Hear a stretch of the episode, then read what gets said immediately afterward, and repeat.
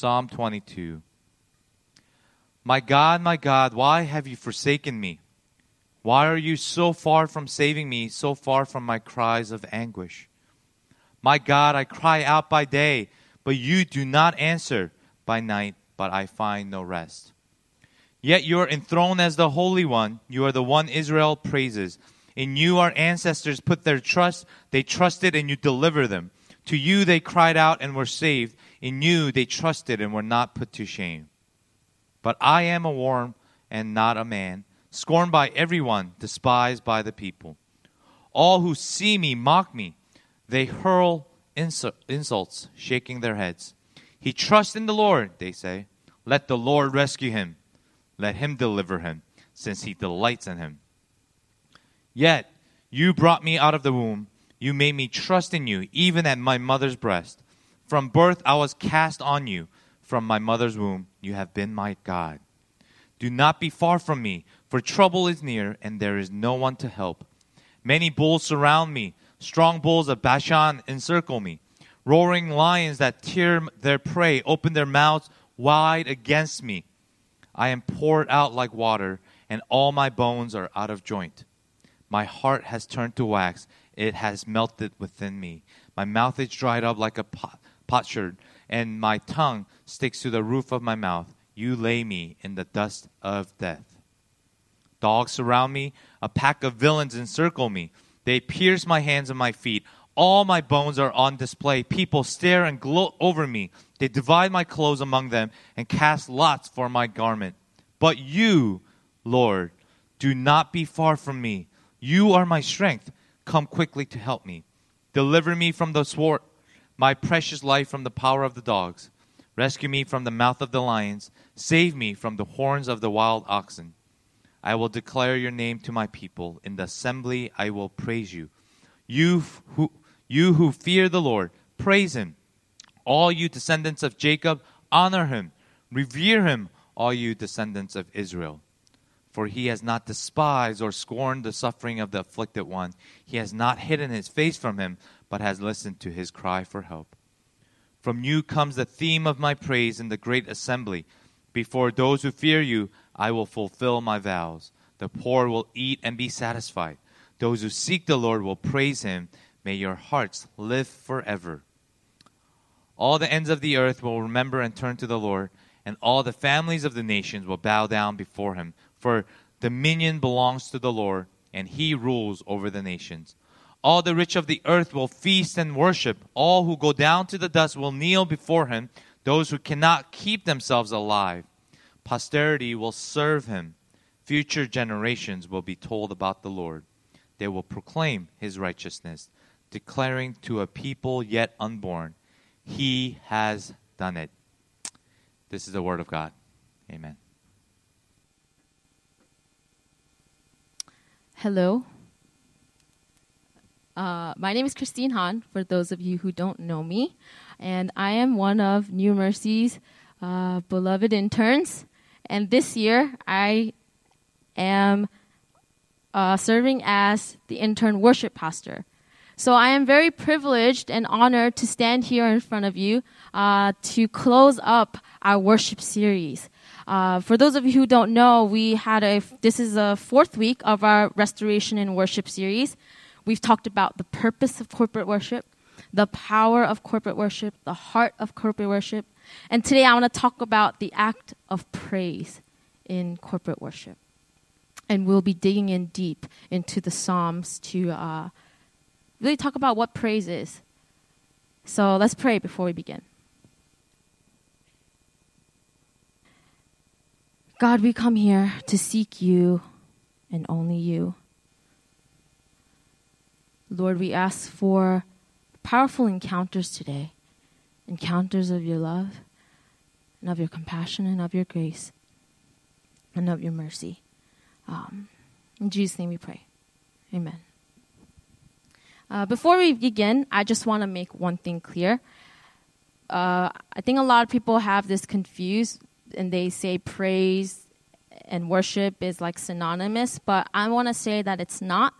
I'm going to say that praise is a form of worship Um, so worship is not just praise uh, and singing songs. And I just want to make it clear that I will not be using the terms worship and praise interchangeably. Okay? Okay, just want to make that clear. Now, there are different ways to praise God, right? And uh, it's through the arts like song and music, dancing and painting. Um, I have one friend who uh, prophesies over people through her paintings, and it, it's really, really cool, and she's really, really good. Um, but I can't do any of those. I can't dance. I can't paint. I remember one time in elementary school, I was in summer school, YMCA, and we had after school dance, and then the last, and at the end, we would show our parents this dance, right?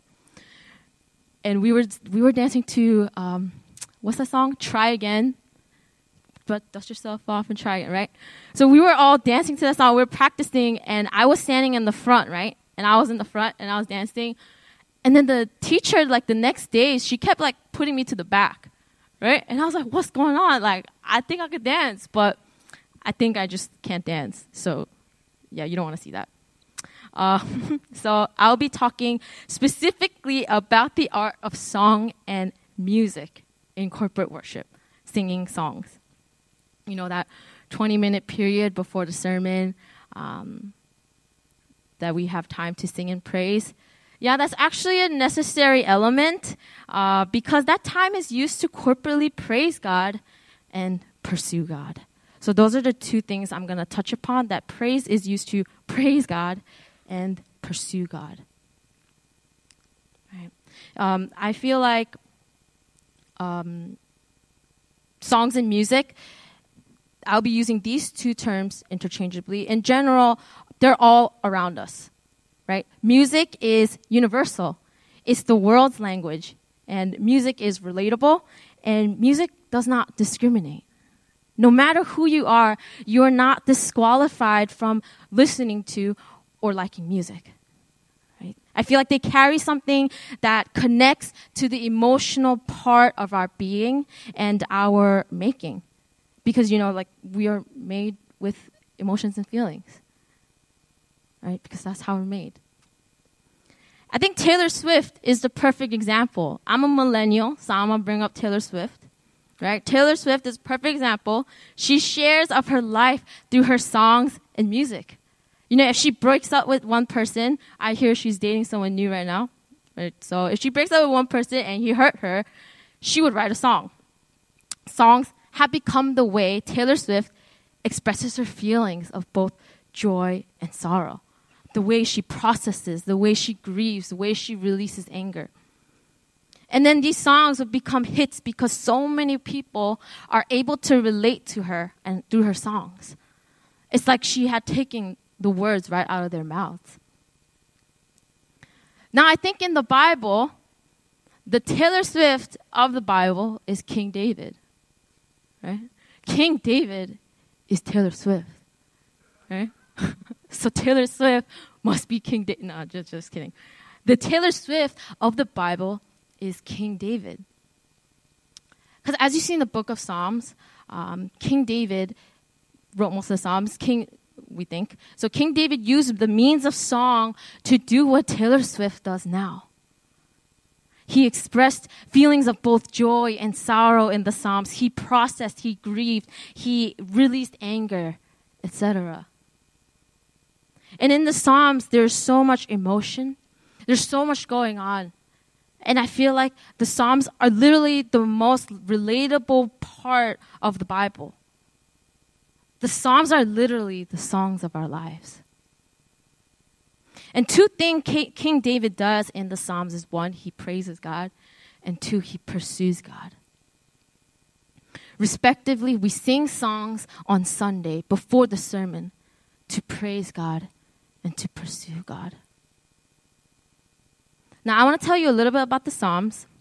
I know it's Memorial Day weekend, uh, but stick with me. I know y'all want a barbecue, but I paid to learn this stuff so y'all can learn for free. Um, just kidding, that was mean, but yeah, take notes if you want. The Psalms provide the musical element in the Bible. They were written to be prayers in the temple, and they were prayers that were not to be read, but they were to be performed. Right? A little fun fact: if you are were able to play music back then, uh, you were actually at the top. So uh, Josh, Pastor Josh, uh, Tim, Tongun, y'all are at the top. Okay. Um, they, so that's why you see King David, a king, using the means of music, right, to praise God. Um, the Psalms are written for corporate settings.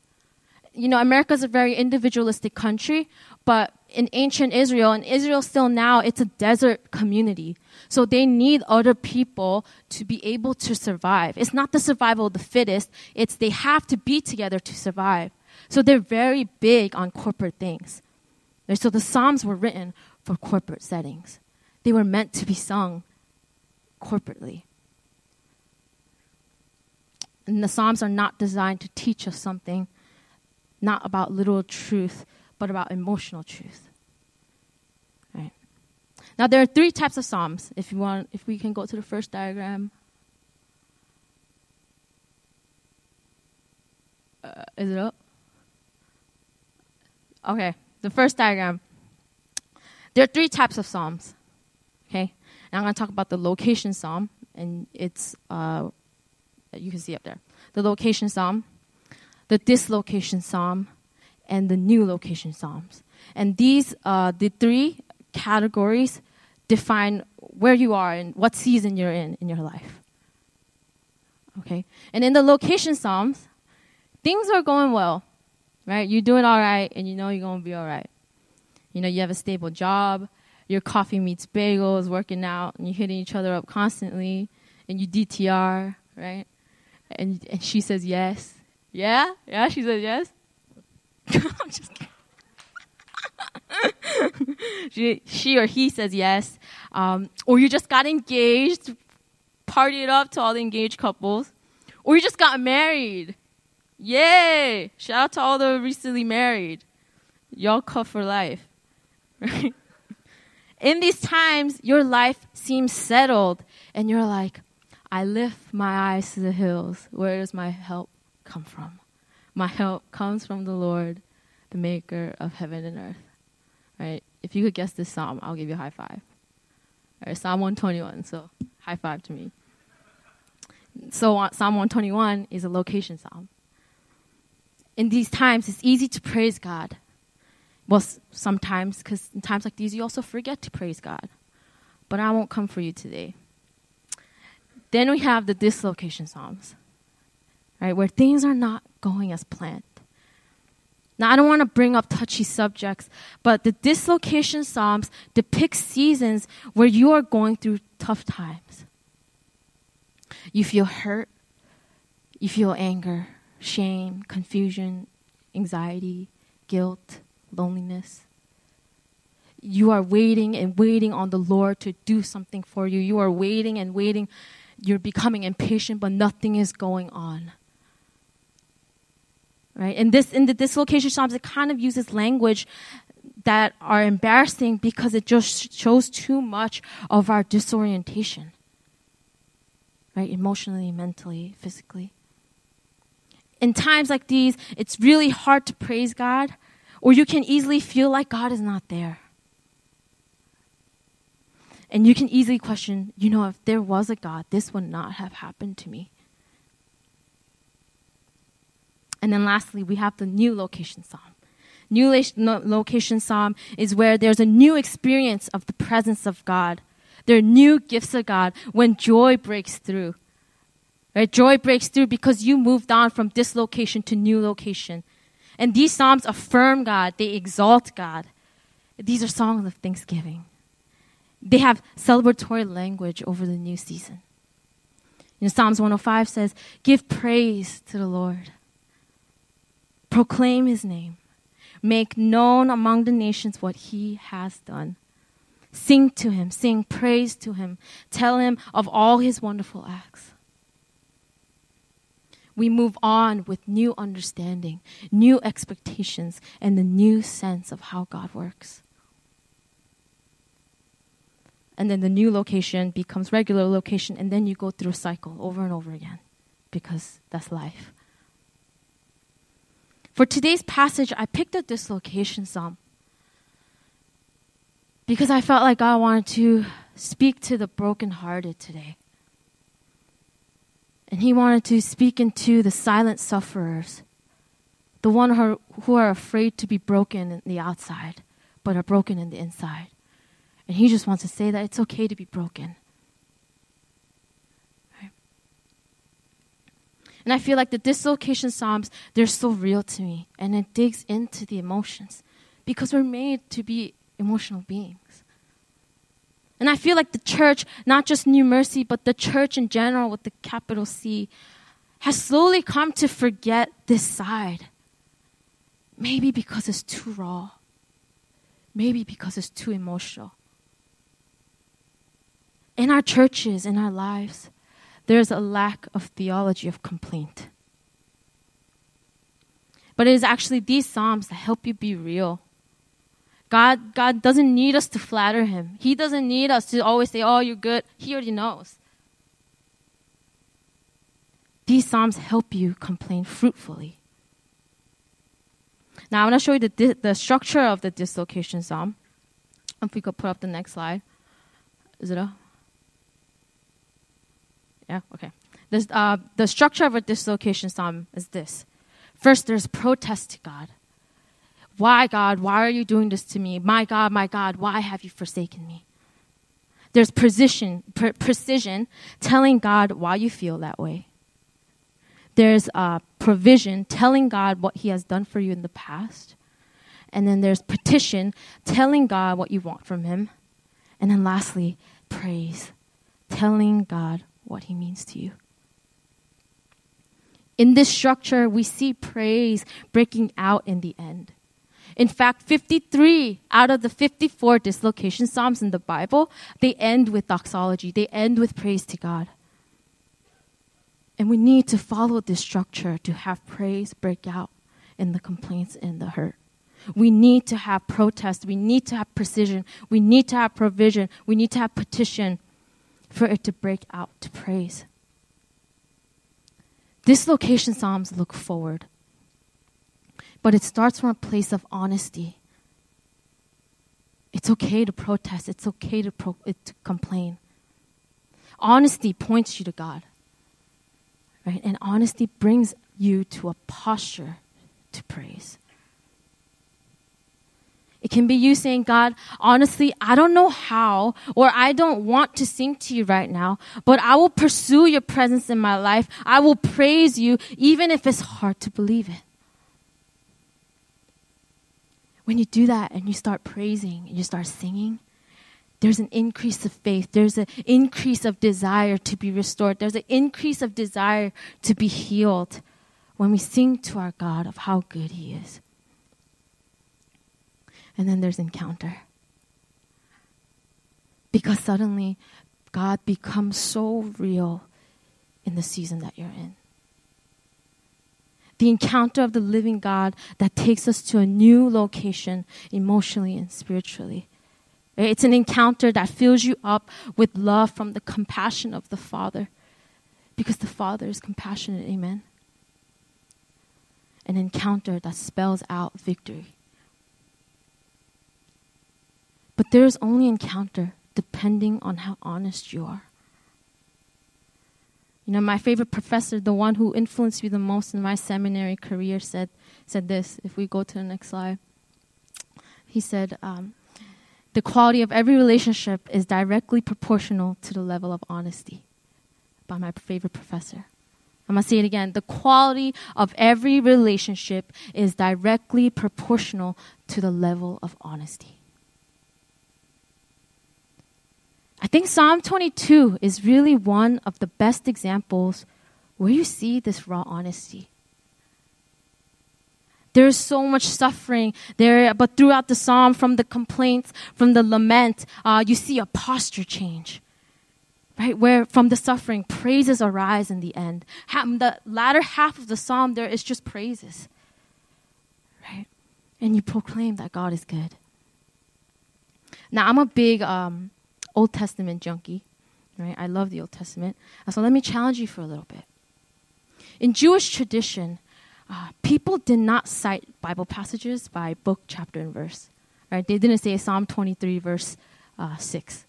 They didn't say that. What they would do is they would actually memorize the whole Bible.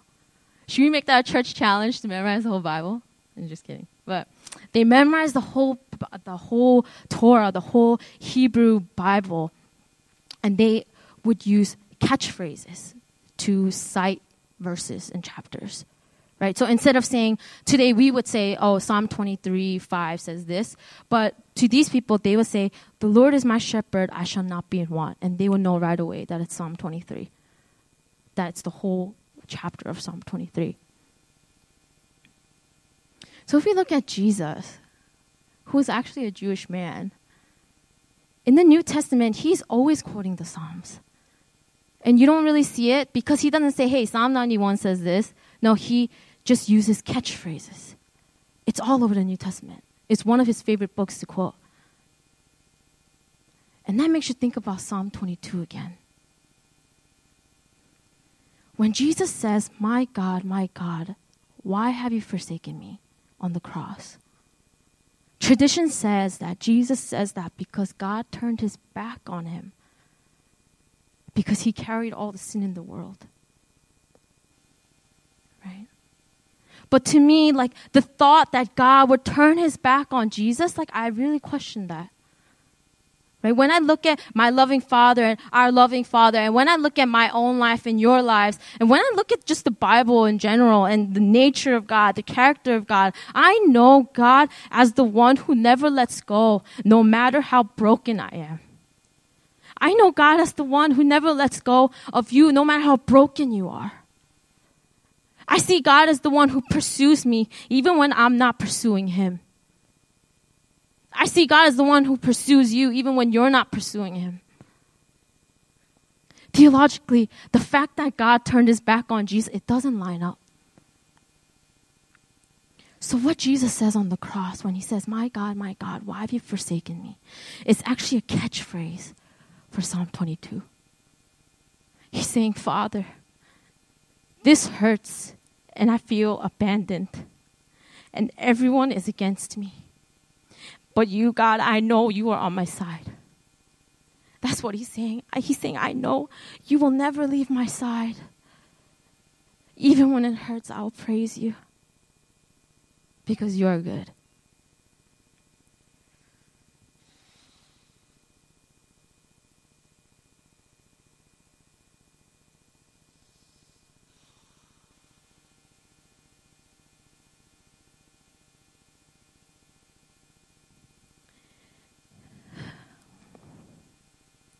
And I don't know if I'm reading into it, but I think when the veil was torn,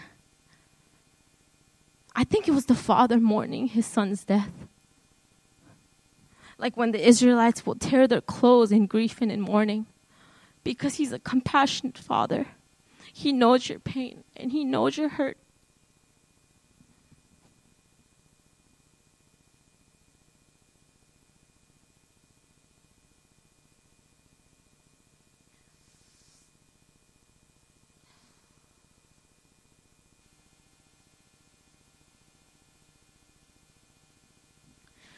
What I love about the whole moment on the cross is that in his experience, Jesus didn't ask for more strength. He didn't ask for more courage. He didn't ask God, help me get off this cross. All he asked for was God and more of God. And this is what we are to do we are to imitate Jesus, not just in his acts, but in the way he sought the Father, the way he praised his Father, even in the hurt, even in the seasons of discomfort, even in the seasons of the unknown.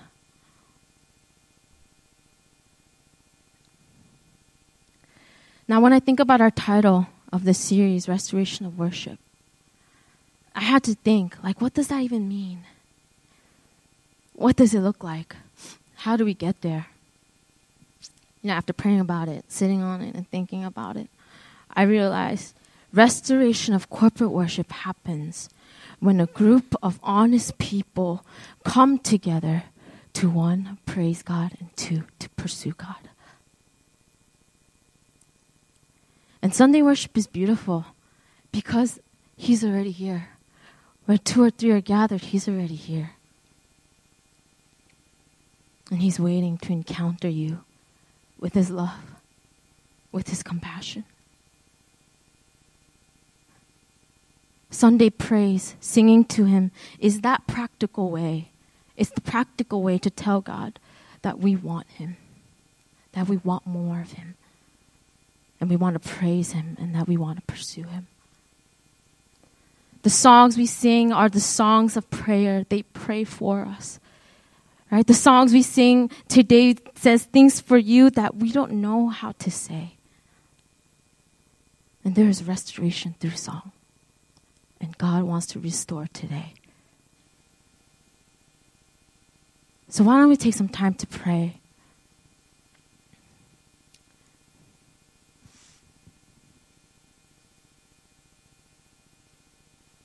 Let's take some time to just respond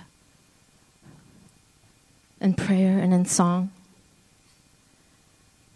Because when we do this together, God is at the other end saying, I want to encounter you.